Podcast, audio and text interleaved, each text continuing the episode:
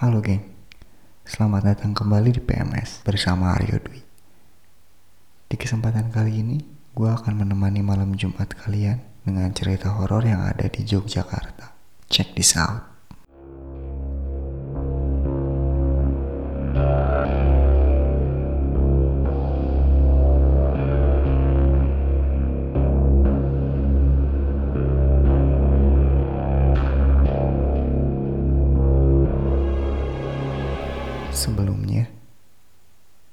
Pastiin kalau kalian mendengarkan podcast ini sendirian. Atau kalau misalkan kalian mendengarkan podcast ini sama teman kalian, pastiin dulu kalau itu benar-benar teman kalian dan bukan sesuatu dari tempat lain. Selain dikenal dengan kota pelajar dan kota budaya, Yogyakarta juga terkenal dengan cerita-cerita horor dan mistisnya. Terkadang memang cerita-cerita yang ada di Jogja ini nggak bisa masuk di nalar manusia.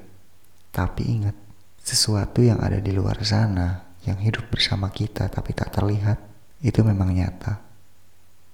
Yang pertama, datang dari wilayah UGM. Di bundaran teknik UGM, mitosnya adalah kalau kalian melewati bundaran UGM sendirian, terus kalian nyanyi. Telah gugur pahlawanku. Tunai sudah janji bakti. Gugur satu tumbuh seribu. Tanah air jaya sakti kalau kalian nyanyiin lagu itu dan melewati bundaran UGM sendirian, siap-siap aja kalau misalkan ada arwah pahlawan yang ikut nyanyi dan duet bareng kalian. Selanjutnya, masih dari wilayah UGM, ada sebuah jembatan yang menghubungkan antara Fakultas Perikanan dan gedung laboratorium milik kedokteran hewan. Jembatan ini dipercaya jadi spot angker yang ada di UGM. Beberapa saksi mata udah pernah melihat sosok perempuan yang biasanya loncat dari jembatan itu tapi saat dilihat, itu nggak ada apa-apa. Orang-orang di sekitar sana memanggil dia Mbak Rohana. Mbak Rohana ini asal-usulnya kurang jelas. Tapi cerita Mbak Rohana ini udah jadi sebuah urban legend di kalangan masyarakat Jogja dan mahasiswa UGM. Selanjutnya ada cerita dari Benteng Frederberg. Benteng Frederberg ini menjadi salah satu warisan dari kolonial Belanda yang masih ada di Yogyakarta. Benteng Frederberg sekarang dialih fungsikan menjadi sebuah museum. Jadi salah satu destinasi favorit wisatawan yang datang ke Jogja. Dan juga jadi destinasi favoritnya para siswa yang lagi study tour ke Yogyakarta.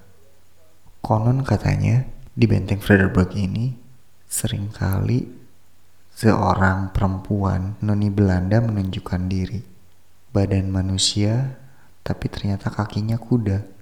Selain itu juga ada sekompi pasukan Belanda tanpa kepala yang tiba-tiba masuk ke stand lukisan di Festival Kesenian Jogja pada dini hari. Kejadian ini disaksikan oleh seseorang yang bernama Haryanto, warga Paku Alaman yang menjaga stand di Festival Kesenian Yogyakarta. Selanjutnya di bioskop 21. Mitos yang beredar di bioskop ini biasanya menimpa orang-orang yang nonton film Midnight.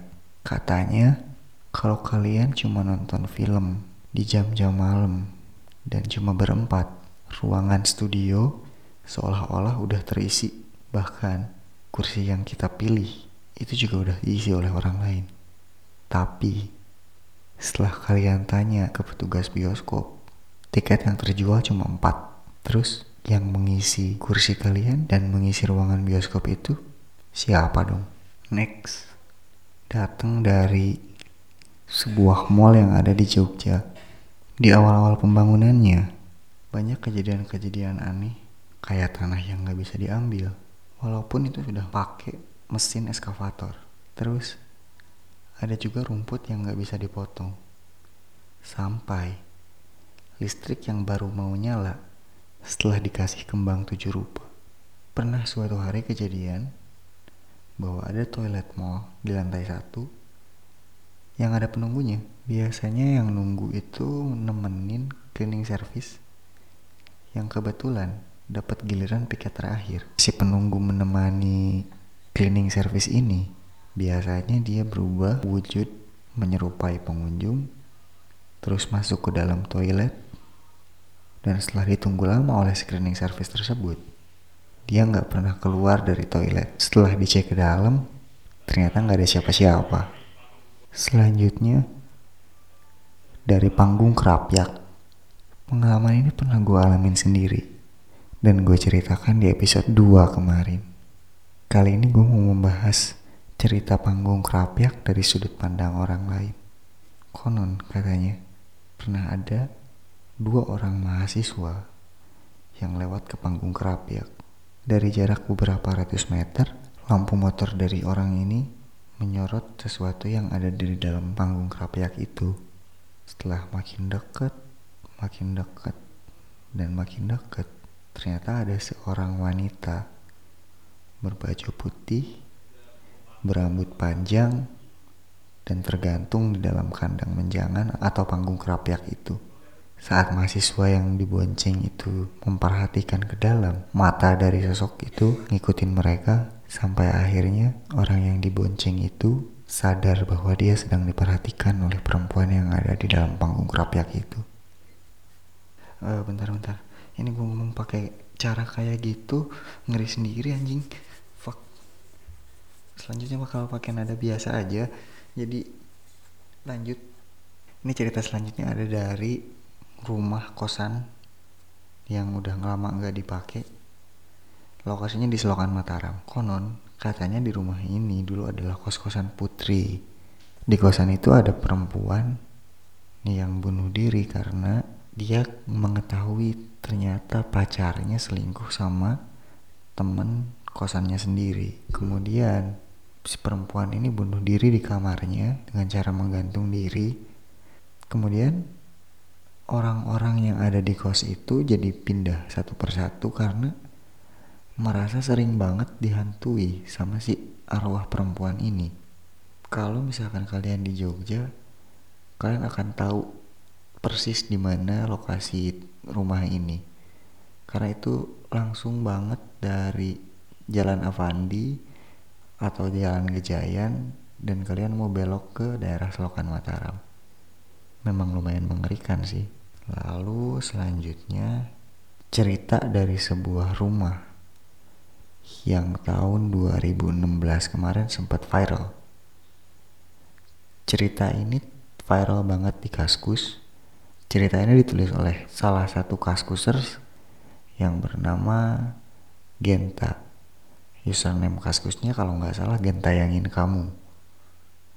Jadi di rumah ini tuh konon adalah rumah milik orang kaya yang mendapatkan kekayaannya dengan cara yang salah atau biasa kita sebut sebagai pesugihan. Menurut pemaparan Mas Genta, makhluk-makhluk yang ada di rumah ini tuh beragam. Dari mulai perempuan tua berkerudung sama perempuan cantik yang kadang-kadang penuh oleh darah terus kadang suara-suara aneh dan bau-bau aneh itu jadi suatu hal yang sangat sering dirasakan atau sangat sering terjadi sama Mas Genta. Bahkan ada sebuah gudang di bagian belakang rumah yang pintunya nggak pernah bisa dibuka, gemboknya nggak pernah bisa dibuka. Padahal udah minta bantuan dari tukang kunci. Katanya, di gudang itu menjadi tempat si raja jin yang ada di rumah itu. Kadang sosok genderuwo yang ada di gudang itu juga main-main ke tengah rumah. Berdasarkan pengalaman Mas Genta, penghuni yang ada di rumah ini tuh benar-benar banyak dan beragam. Kayak genderuwo, kuntilanak, pocong, noni Belanda, sundel bolong, ada tiga orang anak kecil juga dan ular yang katanya sebesar paha manusia tapi wajahnya mirip anjing. Anjing banget sih ngeri banget ya. Gue pernah melakukan apa ya survei ngasal gitu. Berdasarkan apa yang Mas Genta informasikan. Gue cari-cari dan ternyata ketemu si rumah itu karena kebetulan dulu gue tinggal di daerah situ deket-deket daerah situ. Jadi suatu malam gue sama teman gue minus nyoba ke sana dan memang sangat menyeramkan. Kondisi rumahnya rapi bersih lah bukan rapi. Memang masih ada yang mengurusi tapi kesan mistisnya nggak hilang walaupun rumah itu masih terjaga kerapihannya uh, dan kalau nggak salah rumah itu juga masih dikontrakan. Ada yang berani ngontrak di situ? Bisa kontak gue nanti gue kasih tahu lokasinya di mana. Lanjut ke cerita selanjutnya. Cerita ini datang dari wilayah kosan gue dulu. Wilayah dekat kampus gue tempatnya bener-bener tepat di belakang kampus gue yang dulu jadi di sekitaran tahun 2014 satu tahun sebelum gue kuliah di belakang kampus gue itu ada sebuah TK dan di TK itu pernah terjadi sebuah pembunuhan.